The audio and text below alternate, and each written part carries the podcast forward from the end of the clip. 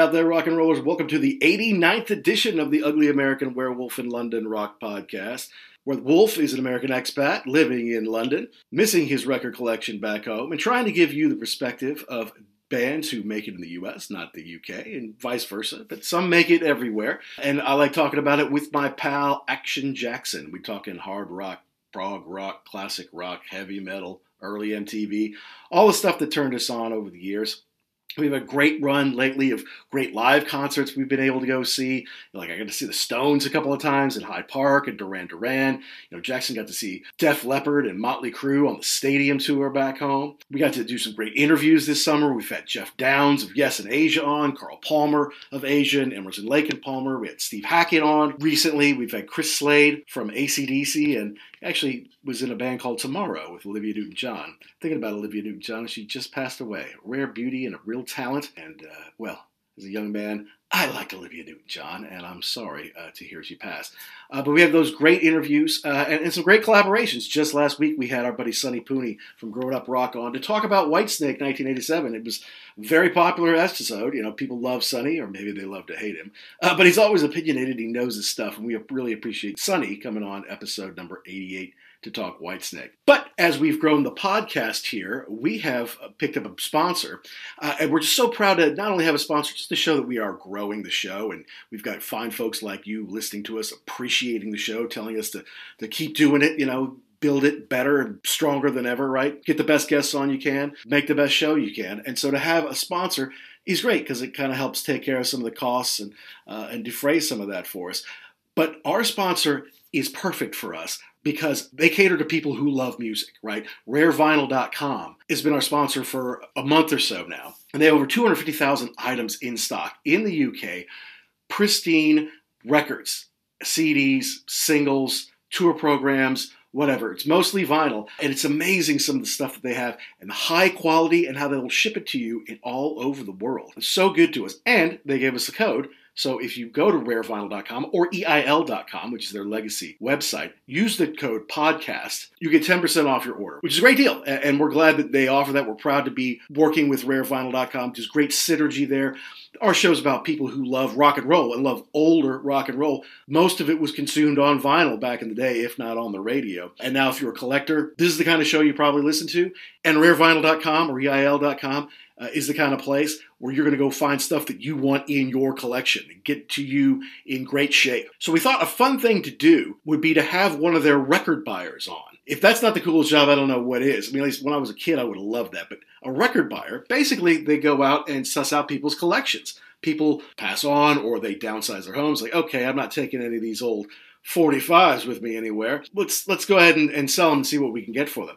So there's about four, five, six of the guys down there that do this for a living. They go out and they assess record collections and they see what in there they can sell, what they can't, you know, give them a price, and then they come back and stick them up on the website. And some of these things can be worth hundreds or thousands of dollars if they're in good shape and if they're rare enough, if there's enough demand. So I thought it'd be fun. We're going to have a guy named Mike Wenban on. He's going to talk about some of the things he does and some of the stuff he finds, uh, which is interesting, sometimes stuck in the vinyl sleeves and things like that. And talking a little bit about his record collecting past and uh, how he found rarevinyl.com and, and, and what he does to find these treasures, to unearth them, uh, and then get them to the people who really want them, which are the hardcore fans like you. Now, as usual, we want you to download and subscribe uh, wherever you get your podcasts, whether Apple, iTunes, Spotify, Goodpods, big place, small place, whatever.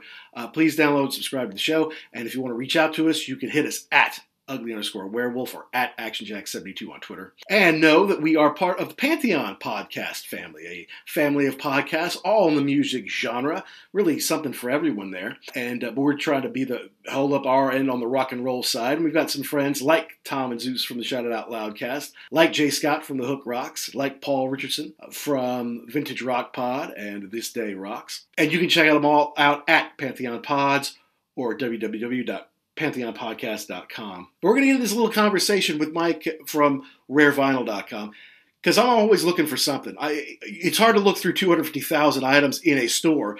At least on the web, you can type in what you're looking for.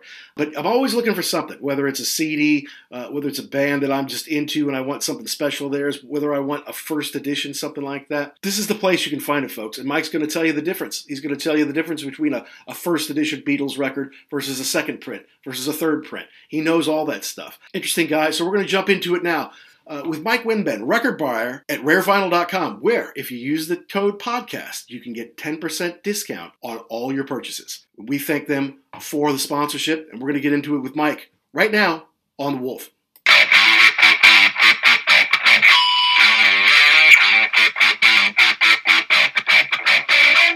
Well, no, we are proud to welcome to our show. As, uh, as our listeners know, we have a sponsor, which uh, couldn't be a better fit for our show in rarevinyl.com, which has uh, over 250,000 amazing, pristine albums, DVDs, singles, CDs, whatever you're looking for out there, shipping all over the world. And you can use the code podcast to get your 10% discount. But we're being graced with the presence of one of their record buyers here today. And I, I don't know, growing up, I would have ever heard of a better job than record buyer. It just sounds awesome. Uh, still sounds awesome this day, but we're joined by uh, Mike Wenban. Mike, thanks for coming on. That's all right. Cheers, cheers for inviting me. So, uh, why don't you give us? I mean, look, I've been to your shop. We've got to chat a little bit. Uh, I met some of your colleagues there and, and have a feel for uh, your culture and just you know everything that's going on there. But why don't you why don't you give us a flavor of you know how you came to work at, at EIL or, or Rare Vinyl, and you know what was the music that kind of turned you on in the first place? Why did you want to get into music so much? What what led you down this path? Uh, yeah, I mean, well, I suppose when I was growing up, so I was a teenager in the late 80s. Mm-hmm. And at that time, everyone was getting rid of their record collections and they were buying CDs. And I was I was into music then. And I, I don't know, it's probably common for a lot of people, but I started off when I got into older music, I started raiding my parents' record collection that mm-hmm. had been kind of mothballed. And then I started, you know, by like that was Beatles and things like that, you know, hot chocolate and all that kind of malarkey. yes. And then I started going to, uh, we had like a local flea market and uh, there was a stall there that used to sell records and you know the prices are ridiculous when you think about it now but i'd be picking up copies of pet sounds for two pounds which i don't know what that is in dollars these days but that's right. like a dollar or something in it or you know and beatles records and punk records and but i did all that it was um, it was purely um, a matter of economics because I didn't have much money and uh, CDs were expensive. CDs were very expensive in the 80s. Yeah, absolutely. Being, being a naughty schoolboy, I used to spend most of my money on cigarettes and stuff like that. So it was uh, it was born out of frugality, really. Sure. And then I suppose probably during the 90s when I had a bit more money, I carried on buying a bit of vinyl, but I did buy mainly CDs just because, you know, that's the, the propaganda at the time, sort of saying that they were better quality, last longer. Sure. And uh, you know, to give them their due, I mean, they are they're convenient in so much as you can play them in the car, and right. you got a CD Walkman and everything. And anyway, so I moved to I moved to Japan, and I spent I spent um, quite a long time living in Japan. And when I eventually got an apartment that was big enough for me to buy a, uh, a record player, which again, I mean, I did well on that. I bought a SX, uh, an SL 1200, and I think that cost me about, that was about 10,000 yen, which again, I don't know what that'd be in dollars, but that's about 50 pounds. Mm, okay. It was at UK, UK prices. So that was pretty good. Again, that was slightly before the vinyl boom kicked off. So I was picking up loads of Japanese pressings, you know, with the Obi strip and all that, picking them up for 100 yen each, which is about 50p. Oh, my goodness. Yeah, seriously, like the junk shops. That's changed now. I mean, that that that managed to change within a few years. They realised that there was a bit of a resurgence on vinyl, so they actually started to price up the stuff. But there was a while when the local, because they got quite a flourishing second-hand market, and yeah, the local stores they'd just any records. I think they would when it came to me selling my records, they uh, they'd buy them for one yen, which is less than one pence. Right. Which again in US, I don't know what that is. Is that like one cent or something like that? That's about right. Yeah. Mm-hmm. so they'd, yeah. they'd, buy they'd buy them off you once because I sold a big pile of them. I sold about hundred records and I got back hundred yen, which is about fifty p. Which you know you can't even buy you couldn't even buy a can of coke for that right but yes they buy they, they were buying them off people for one you know one yen and selling them for 100 yen and I got some really good stuff. I got loads of uh, 90s pressings, uh, which ended up being like worth 100 quid, 200 pounds. Loads of original Japanese pressing, stuff like that. Um, when I moved back to the UK, I ended up having to spend several thousand pounds getting it all shipped over Sure. Um, and that wasn't even that wasn't even air freight. I mean, that was by sea. It took it took about three months to come here, and that still cost me a few thousand pounds. Wow. And then yeah, I'd, I'd, I'd worked a bit for worked a bit for the company actually in the 90s, but I was doing a completely different job. But yeah, you know, I had uh, an interest in vinyl and buying and what have you, selling used vinyl. So uh, yeah, I came back and uh, yeah, they accepted me. yes, very good. All right. So, so is it, I mean, you were into punk uh, and stuff like that. I mean, originally into to, to Beatles, sure, everybody, you know, I think I got into the Doors because my dad was into the Doors, you know, Jefferson Airplane, stuff like that, mm-hmm. Cream, The Who, you know, rating his old stuff. Um, mm. But then, you know, when it starts to get into your own stuff, I mean, you're about the same age as us. Was it like, did you get into the Nirvana and stuff like that in the 90s? Was it Oasis? Uh, but it was older stuff than that. Yeah, yeah. I mean, I think when I was when I was fairly younger, I, I like I like this was the music of my childhood was ska music, things like mm-hmm. Specials and Madness. And then when I was probably about 14, I started to get into punk from the 70s, which I wasn't that aware of. So that would be things like The Damned and Sex Pistols. And then I moved on from that, like I say, raided my parents' collection and started getting to the things like the Beatles and you know Kinks and Stones and things like that. Sure. And then around that time as well, I really started to like the indie music in the UK, Manchester, so things like Happy Mondays, Stone Roses. Sure. Then I got into got into a bit of grunge, like you say, Nirvana and what have you. And then when I was at university, it started to become a bit more psychedelic. So okay you know, everyone was into um, sort of well, crust. I don't know if you had it in the states, but we call them crusties, which is sort of like cross between punk and hippies, sort of early '90s music, like Ozric Tentacles. Yeah. You know, those those kind of bands, the Levellers, and then got into uh, trance music. Used to go to lots of raves, lots of raves, yeah, parties, things like that. And then, uh, yeah, sort of, I suppose through the '90s, it was indie music. Things like I think the bands at the time would be Supergrass, Sure. Things like that, Cornershop. I mean, all those pulp, all those kind of Brit pop bands. And then in the noughties, I started to listen to classical music more. Um, and just for a few years, I was listening to classical music, started to enjoy operetta, listening to Gilbert and Sullivan and stuff like that. And then I got into Japanese music, J-pop, oh, which right. again at the time was, you know, I was picking up J-pop records like singers like Anri and stuff like that. And I was buying the records for a hundred yen. I go online now, like I say, I mean, that's about 50p. And I go online now and they're selling for over hundred pounds because that's YouTube as um, you know, people have rediscovered all that stuff. Sure, yeah, right. Maria Takeuchi and stuff like that, Yamashita Tatsuro and all those kind of artists. Don't know much so, about them. Yeah, sorry. You're uh, yeah, I mean it's I mean that, that kind of I suppose. I mean, it sounds very mid late 80s, mm-hmm. and it, a lot of those artists they um, they made a big play of um, recording with American producers and recording in studios in California and stuff like that. So that's that whole kind of I don't know, sort of yacht rock and all that kind of stuff. Yeah. Okay. Gotcha. Um, and then yeah, sort of after that, getting getting more into the more obscure '60s stuff as well, sort of freak beat, psychedelia, and sort of lots because there's there's always stuff that you've never heard of before. So exactly, I, I, I, suppose I wouldn't say I'm sort of particularly wedded to one genre. Although if you if you were to look in my collection, you are going to find you know oh there's a load of progressive music there, or there's a load of acid folk there, mm-hmm. or you know, there's a load of British jazz there, or what have you, what have. Well, I mean, that must help you in the job because when you go out, we say, okay, we've got someone who's wanting to sell their collection. They've got a thousand LPs or whatever it might be.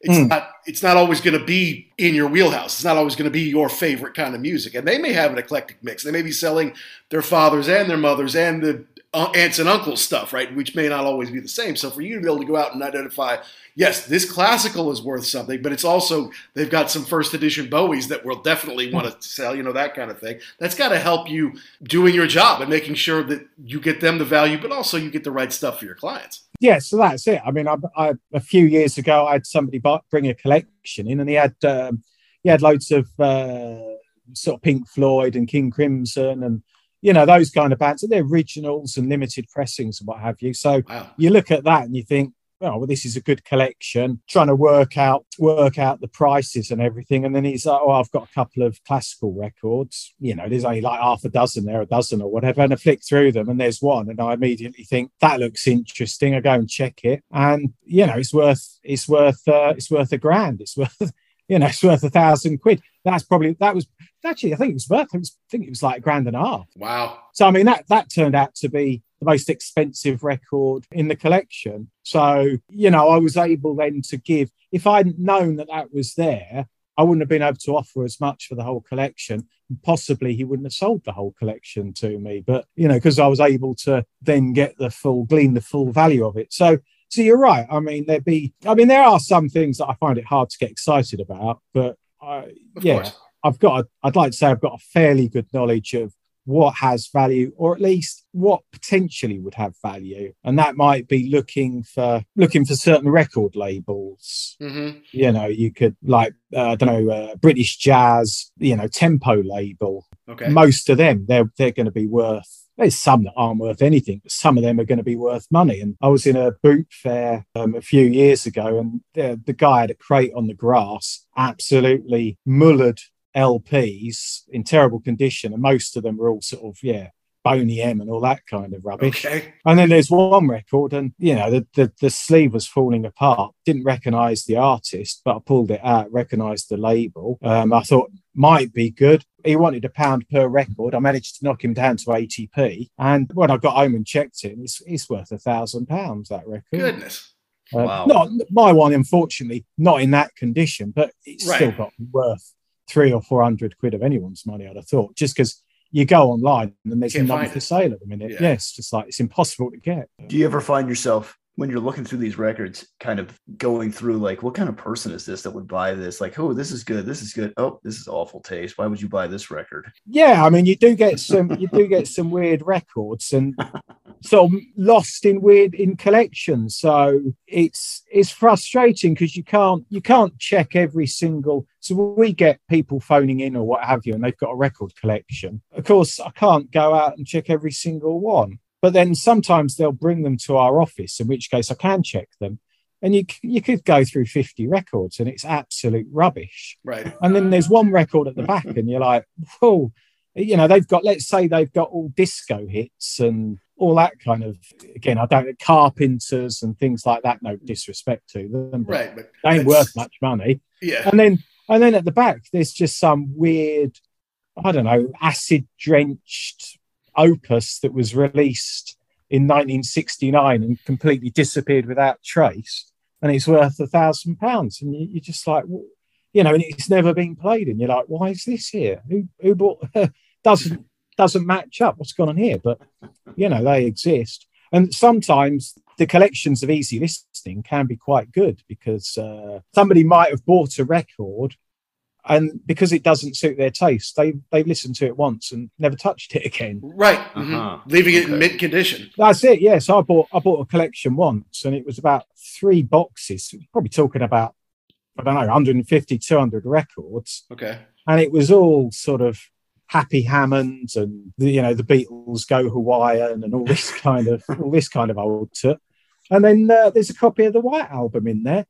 I don't think anyone had ever played it. You know, it just been bought. If they if they had, they'd probably played it once, listened to Revolution Nine, and thought, "Gee, what's this?" That's not Hard Day's Night.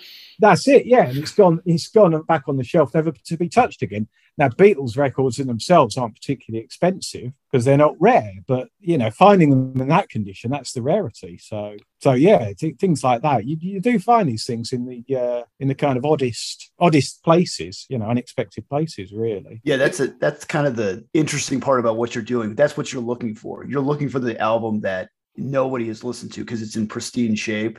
But mm. really, most people like yourself, you buy these records to listen to them so over the years, they would get you wouldn't pay anything for somebody that for something that someone really loved and listened to a million times. I think if they're if they're, I mean, I think I don't know how many times you can play a record before it starts to deteriorate, but I, I would say if some if someone's got a record and they're careful with how they play it, it could stay in next to pristine condition in so much as let's take even your favorite album. I don't know how many times would you listen to that in a year? It's it's not going to be much you know what i mean? It's like I've, I've, i'll have records on my shelves that yeah i may have listened to quite a bit but other records that i really love but I perhaps especially if you've got a larger collection you might listen to them once or twice a year. And right. uh, so yeah i mean you, you might listen to a record i don't know don't want to be uh, morbid, but you might only get a chance to listen to it 25, 30 times in your lifetime. But as long as you've played it carefully, not put your thumbs all over it, right. and um,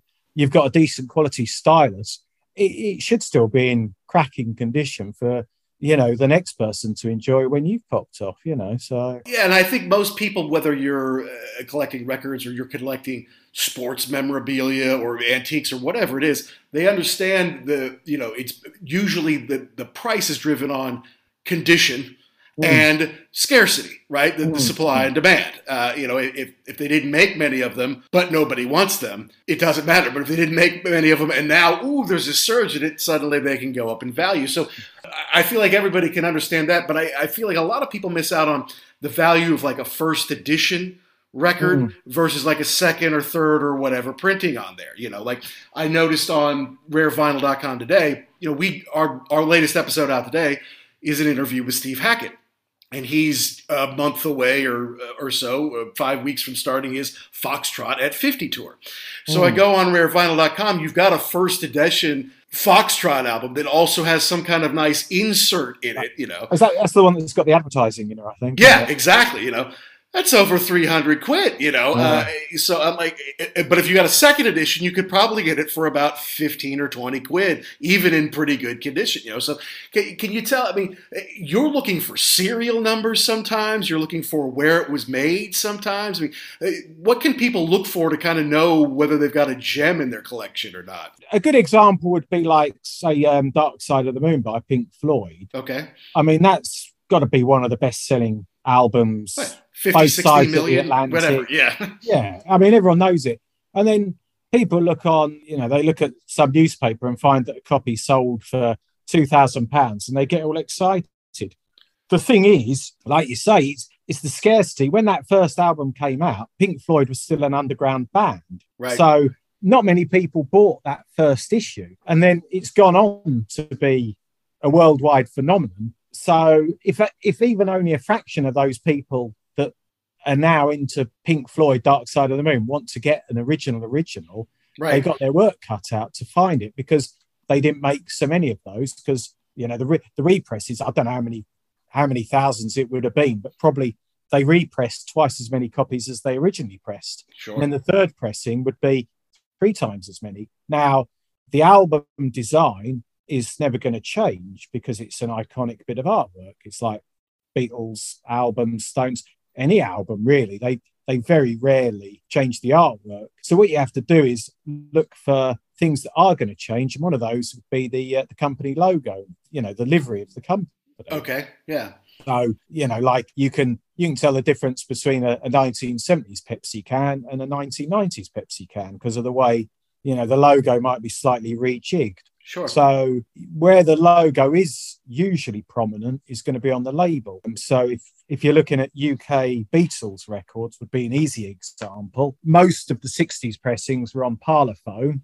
Right. And at the time, for most of the 60s, the Parlophone logo would have been bright yellow with a large bright yellow pound sign in the middle of the label. So if you've got that, you it may not be the first pressing, but it is going to be an early, an early 1960s press, you know, okay, pressing okay. from the era. And then they went on and sort of rejigged the logo in the 70s and they changed the design so the labels are all black with silver text. And the word parlophone is in smaller silver lettering. And the pound sign is small and it's in a little box. And, you know, it's these kind of changes. And you look at the label and then you'll be able to roughly date it as to whether it was made in the, the 60s, 70s, 80s, what have you. Okay. You then get into slightly more detailed examination, it might be the the copyright, the sort of text around the perimeter of the label. Again, an example would be the Beatles. The original pressings should say the Parlophone Company, and then after that they change it to the Gramophone Company, And then mm. after that, they change it to the EMI company. Right. And then after that, they change it to all rights to the, you know, and all that. So as you go through the years, so you might have one that's it's got the the black and yellow label, so it's the '60s one. But yeah, the original might say the Parlophone Company around the label. Bang, you've got a first pressing, and then the other guys says the uh, the gramophone company around the perimeter. That means he's got a second pressing or a third pressing, and then yeah, you can go into really minute detail. It might be about credits, songwriting credits. Oh, sure. Mm-hmm. There can be confusion or you know disparity between those. Could could even be something like the uh, the stampers, the matrix stampers, and the dead wax. The first pressings might be A1, B1, and some people are pay hundreds just for those stampers. Mm-hmm. If you've got the A1, B2, then uh, get out of town. You haven't got anything. so yeah, it can be things like them. But it, it certainly it's not it's not so difficult to do. But you do need to be thinking about those details if you wanted to uh, investigate what you've got. Hi, this is Steve Hackett. And you're listening to The Ugly American Werewolf in London.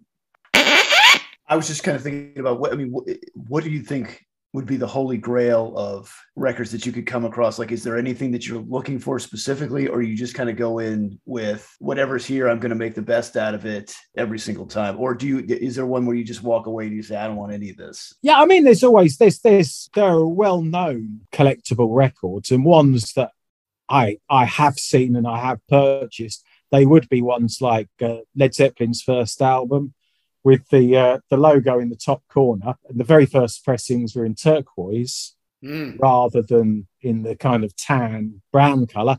Again, that that indicates that is you've got your first run there because the I think the band didn't like it and they they had it changed. So be something like that. It would be a first pressing of uh, Dark Side of the Moon. Um, that one you can look at the label design, and if if the uh, if the the triangle in the middle of the label, if it's coloured completely coloured a light blue, that means you got a first pressing, whereas later pressings it was kind of a slight outline of a triangle. Beatles black and gold, that uh, that label design I talked about, they in the early 60s they had one that was it was gold text instead of yellow text. And because they changed that in 63, that meant that only the very initial copies of the Beatles' first album had that label design on it. Um, cool. You you would have had to yeah, so you would have had to have bought the Beatles' first album within the few weeks of it being in the shops. You know, if you that's wait, a first edition, yeah. Yeah, if you if you wait for a month or so, then you're going to get one that's you know black and uh, black and yellow. I think the the actual vinyl is probably still the same pressing, but the label design's different and yeah, if you're if you're a serious collector, then uh, yeah, that doesn't cut the mustard. So, but then yeah, the, those ones they they they do excite me from you know the point of view that I've bought something that's worthwhile. Um, but then again, it could be just very obscure things and things that I've never heard of before. And I'm always finding rare records that what's this? Who's this? I don't know. Case in point, I bought a collection and um, it had a Slade seven inch in it. Okay. I looked it up online and it's like, you know, you can buy this seven inch for about, I don't know, cheapest price you buy it's probably 50p a pound, something like that. Okay. And then I noticed that all the copies for sale all of the copies for sale were in just a plain die cut white sleeve. And I actually had one that was in a picture sleeve. Ah. So did a bit of extra digging. It turns out, yeah, the picture sleeve is as rare as you like. I forget how much I put it on for. It was quite a, you know, quite a substantial amount. And it just somebody bought it within minutes of it going on our site. Just gone. it just, yeah, you know, somebody was obviously waiting, saw it, knew what it was, bang, I'll have that. So yeah, there are always those nice, nice little surprises. Well, speaking of surprises, you know, you're buying something that was maybe sitting on the shelf or sitting on the box for a long time. So maybe in the 70s when they're parting, other things get stuck into the record slips, right? It's not always just final, it's not always just the advertiser, whatever. Sometimes there are odd little tidbits uh, that people forget are in there, and then they end up with you. Tell us a story about some of the weirder or more fun things that you found in the record sleeves over the years, besides the yeah. vinyl? Yeah, sure. Is, have, you, have, you, got an age rating on this uh, uh, podcast? Oh, no, we can do whatever. You can say whatever you want here. So, yeah. Yeah, I mean, the, I think somebody's found somebody's will hidden in a record sleeve before. Handy to keep there. I found somebody's O level certificates, which that's the, the the exams you take when you're 16 back in the day. Yep. Okay. I found somebody's school photos, bizarrely. Um, that was weird. We found some Dutch hardcore pornographic catalogues. Goodness. And when I say hardcore, they're yeah, pretty yeah, pretty pretty beefy. You know, sort of sweet Danish stuff from uh, Danish stuff from the early 1970s. Found some uh, found some Polaroids of somebody taking a uh, point of point of view shot of their girlfriend. Yeah, having yeah. having, a, having yeah. a chew on something. Saturday night, yeah, exactly. You know, I so, understand. Uh, so yeah, no, you do get you do get weird things in there. Yeah, I don't. I've never been lucky enough to find any money yet, but. Um, and then the flip side of that is, I mean, those things obviously they would be. I mean, the, the, pornography that's we don't tolerate that. That's destroyed straight away. No, nobody takes that home with them. Right. but um, you know, we've had it where it's like somebody you buy a record and then inside the record it's like oh there's a signed photo of whoever. Oh cool. You know and they they they don't remember it or they don't say anything. Um bought a collection once and the records were fairly unremarkable but the person had been to various concerts and then put the the um, programs and the tickets in the records. Oh cool. And then it turns out like well the record's worth about 40 pounds the program's worth about 100 pounds 150 with the with the, the with the ticket yeah you know, so you sometimes get some nice nice surprises like that sometimes seven inches you know somebody will put a seven inch in there um, don't know why they'd do that but again you get an expensive one flexi discs get a lot of flexi discs flexi discs uh, yeah, do you, have, do you, have, them in the states? Flexi discs? Well, no. like like picture discs. What are, what are flexi discs? No, they're they're made um, made by a company called Lyntone back in the day. They're they're basically they are pressed. I think they are still pressed on vinyl, but it's wafer thin, like paper thin. Oh, okay. And that's why they're called flexis because they've got they just wobble. I mean, they they are like the thickness of paper. Okay.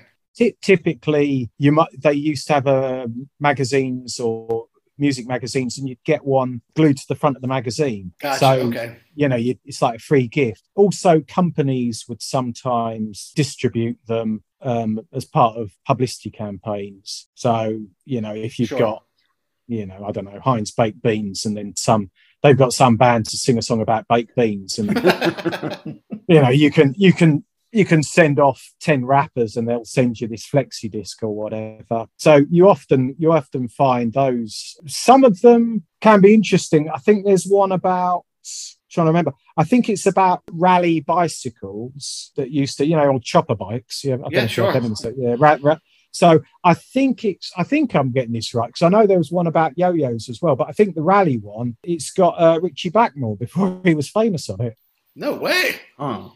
yeah.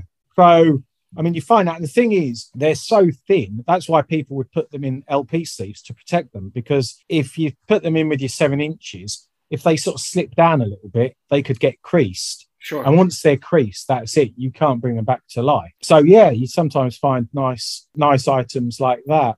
I found a few. Again, I don't want to sound like an obsession, but there used to be a, a pornographic magazine in this country called Rustler, and they used to give away on the front of their magazine. They'd have a seven-inch of of uh, their models talking dirty, and uh, you, you often find them tucked away in the record sleeve. oh, sure. Right. They're hiding them from the wife or something. I don't yes. Yes. Gotcha. Yeah. But, That's man. for Uh, your late night listening. Yeah, I think I think uh, a company called Trunk Records. I think they actually released a compilation of some of those uh, flexi discs as an LP, which uh, is uh, is one to keep. I think it's called Flexi Sex. So if you're interested in if you're interested in that kind of thing, it's uh, yeah, Trunk Records. Well, I was I was going to say, looking through your um, website, I mean, it's awesome. I mean, it's very comprehensive. It seems like you've got a little bit of everything for everyone, and I like the fact that you can uh, scroll onto the picture and see the front and the back, and it gives you a description of what you're getting into. Just really a lot of information as far as the the product which I think is kind of a little bit strange because if you would if you're interested in it, I would think you would know what it was, like you know what the songs were and everything, but it's still great information to have. Yeah, I think I think because because vinyl's become I'd, I'd say you're right for certainly the hardcore collectors, but because a lot of people are buying Crosley uh, little plug-in, yeah, yeah, those kind of things, so they they buy them, and I don't know what it's like. I don't know what it's like in the states, but the price of uh, new vinyl in this country, I mean, proportionally, it's in line with inflation and everything. It's probably cheaper than it was back in the 70s and 80s, to be honest. But that said, I mean, why would you really bother to buy a new vinyl copy of Brothers in Arms when you can pick up a used one from us for, I don't know what we sell it for, 10, 15 pounds? Probably right. a new copy in HMV costs you 25 pounds. Yeah. Mm-hmm. Um, and if you go to find one in a junk shop, you're probably talking about two or three quid, who knows? So we do have to keep an eye on the casual layman, let's say for a better word, people who just want to buy music on vinyl to enjoy the music and listen to it. And they're not that fussed about what's what. So they're going to want to know the track listings just because they, you know, they've heard a few Queen songs. They want to get into vinyl and buy their first Queen LP. So, you know, which one's got Bohemian Rhapsody on it? Have a quick check, kind of thing. But yeah, obviously, because we're online retailers, we have to um, we have to give as much information as possible because the uh, customer's not able to see for themselves. Well, that's right. Yeah, and to your point, Jackson, there. I mean, versus someone who's going to go to something like an eBay Uh, to, to pick something out where the descriptions can really vary. It could have somebody who's really into it and wants you to have all that information there. And it might be just something like, yeah, it's it's the White Album. You know, you know the songs. Or here's a you know right. here's a picture of the back cover. You can read you know what's on the there, you know, not on the White but on you know something else. So yeah, no, the care that you guys give, the, the detail, the attention to the product, and then the attention and care you give in shipping it. You know, the way you make sure it's packed in there tightly and neatly and keeping it safe because you ship all over the world. It's not something you just shove through the mailbox, right? It's you guys do a great job, you know, start to finish as far as the customer experience goes. Yeah, I think I think with the um, when when you think about some of these records, so if you think about the uh, I don't know the Beatles, say Sergeant Pepper. I mean, how, how old is that? Is that like was that sixty seven? So is that like fifty five years old? Fifty five like years old. I mean, that's it, it, well, let's say when I was growing up in the eighties. I mean, that would have been something from the thirties. That's right. that proper antique, isn't it? I mean, if yeah. someone comes to you, I've got a book made made in the 30s or a bit of furniture or something like that, and you're thinking, cool, holy smokes, that's old stuff. So for for for us, it's it's slightly more difficult to appreciate because you know it, it, that still seems relatively current. And I mean, I still think of 90s bands as being fairly hip. And but if I talk to my kids about Pulp or Blur or something, I just get the blankest of looks. Right you know, it's uh, it's a different world to them because time moves on. But so saying that, those those artifacts, so those 60s records, I mean, they are sort of starting to edge towards antique or at least sort of cultural artifacts of an almost bygone age. Absolutely, yeah.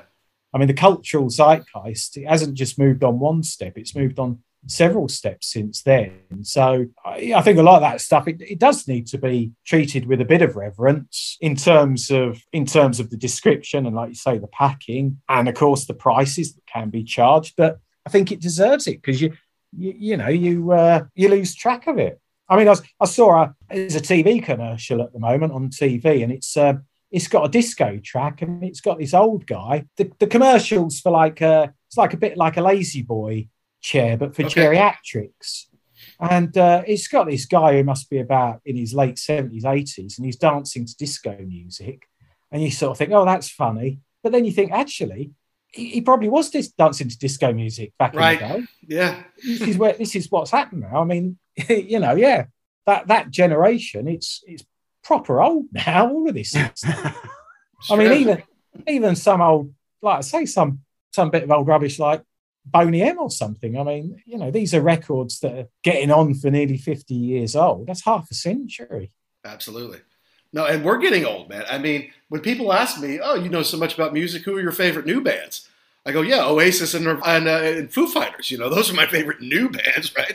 Because they're not yeah, the Stones or Led Zeppelin or Rush or whoever. You know, that's it. No, you get you get a blank look. You get a blank look from my kids. I mean, my kids. I, I'd, I'd, have to say the Beatles, as you may have guessed, they're my favourite band, just because the start of it all. the start of it all. Yeah, I mean, not everything. They they they recorded a lot that was rubbish. They they nicked a lot of ideas off people, but when they were good, they're just nothing to touch them. I don't think, just in terms of the skill of their writing, skill of their playing. It, I don't know. I just if I put Revolver on, it just still sounds really fresh to me. But I mean, my kids, they um, even in my household, they don't even remember who the Beatles' names are. And like my oldest is 15, I've got a kid who's 15, another one's 13, um, my youngest is seven. But um, you know, they know. I think they know. They know Paul McCartney because he's sure. been on TV a lot recently, and the other one, it's kind of my fault. I, I call him John Lemons, so they know John Lemons, and uh, that that's it. They don't know Ringo Starr or George Harrison particularly.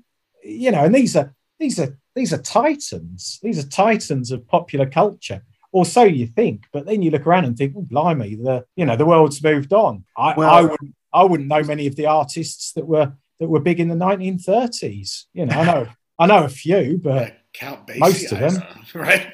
You say that now though, but I think like speaking from my own experience. There was a time when I was like the Beatles, man. They were a million years ago, and then you get a little bit older and you say, "No, I was wrong. These guys are the best." And I think your your kids will come around to that too. There'll be a time when they're like, "Dad, you were right. They, they these guys are awesome. They'll know everything about them, and they'll know those records backwards and forwards."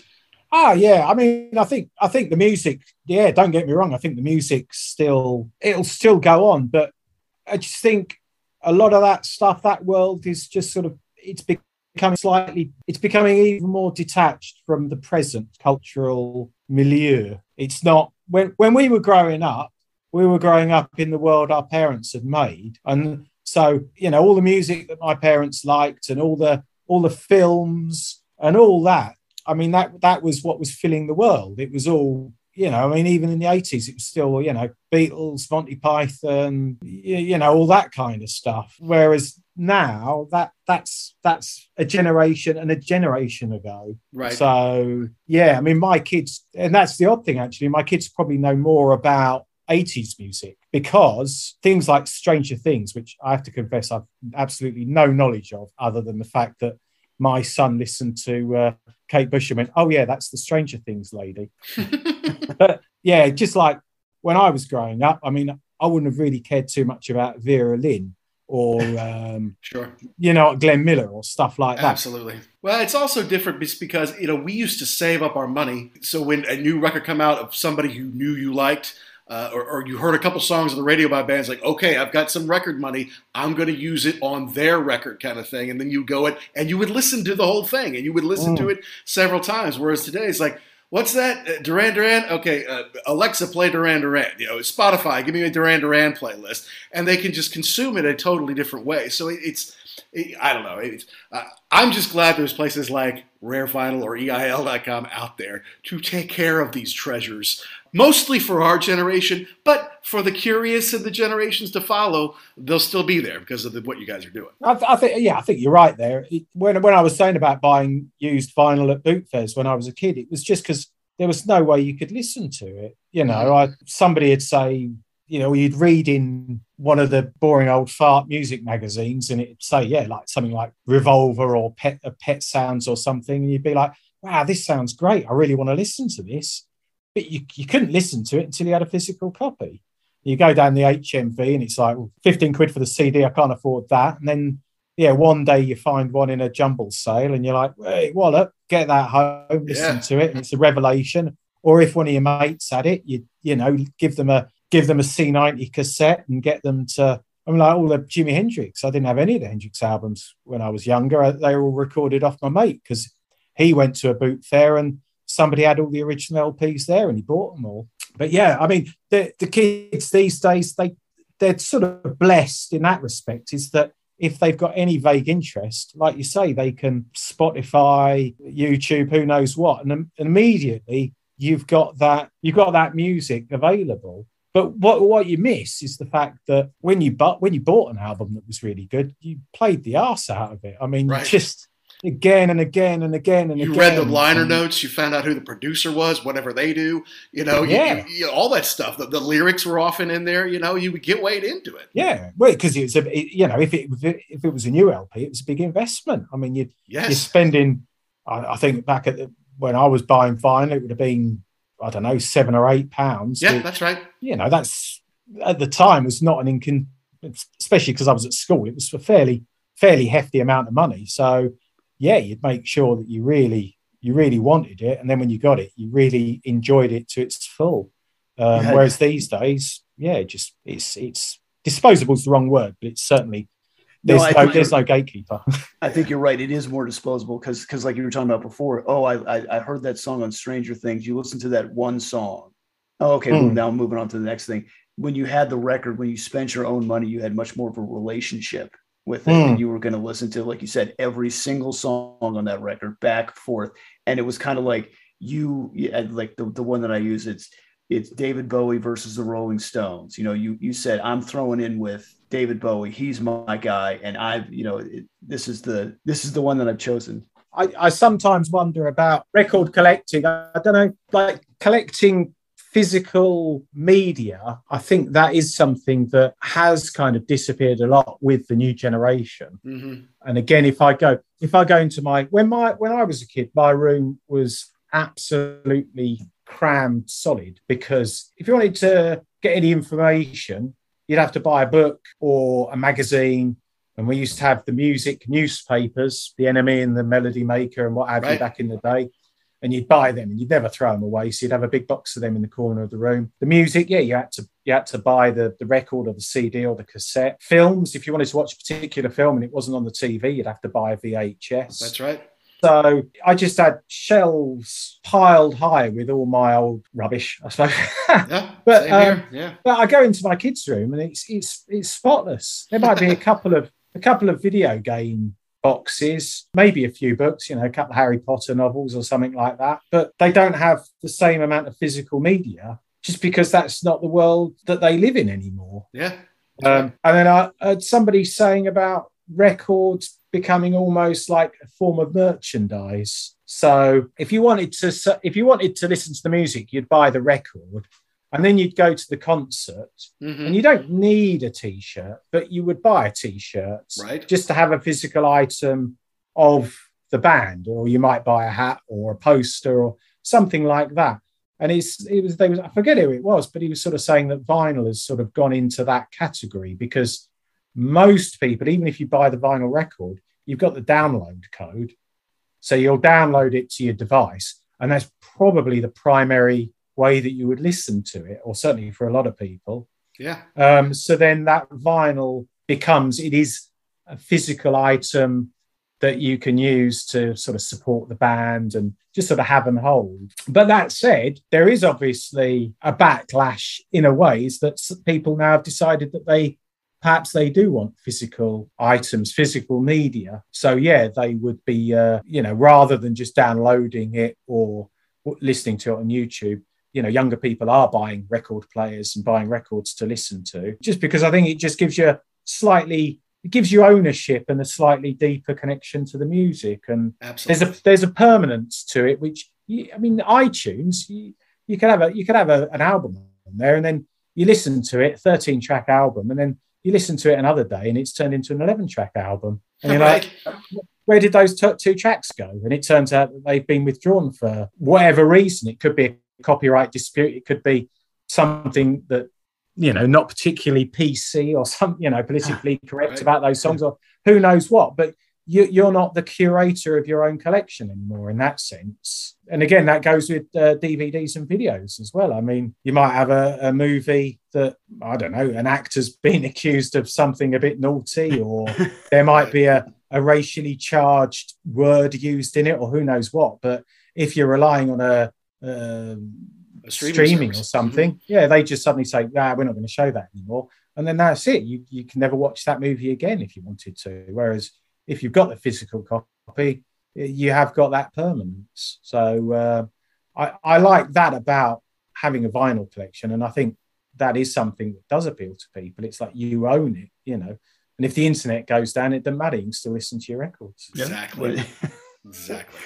Well, you you were talking about the T-shirt before. That that was the way I was when I was in school. It, that kind of showed who you were. This is me. I listen to this band. This is oh, part yeah. of my part of my personality. Yeah, and I think sure. the, the record collection is the same thing. You don't even have to listen to the records. All you do is flip through them and you say, okay, I know who this guy is. I know yeah, what yeah. he's all about. Yeah. I, yeah. No, you're right. I wonder if, I wonder if young people are defined like that, but you, you're bang on there. I mean, I would be buying a t-shirt and wearing it. Like you say, you, you want to be to people say, yeah, look at this. I like Primal Scream. I think they're a great band. Yep. And you know, everyone likes them. I'm, you know, they're popular. That means I'm popular.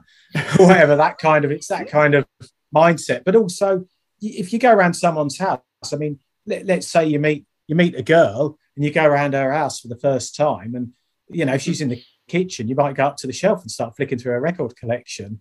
And you find a couple of bum discs there, and you might think, "Oh, hang on, oh, this this isn't good. What's going on here?" and then you find another album, and then you think, "Oh, wait, she's redeemed herself." Well, anything interesting going on at Rare Vinyl uh, or EIL that we uh, need to know about right now before we let you go? Yeah, we're certainly doing. We're certainly getting a lot of stock in, sort of racing to try and get as much of it onto our onto our inventory as possible. Really. Uh, well, Mike, we really appreciate you coming on and, and talking with us a little bit today, and keep up the good work down there. And if we can ever do anything for you,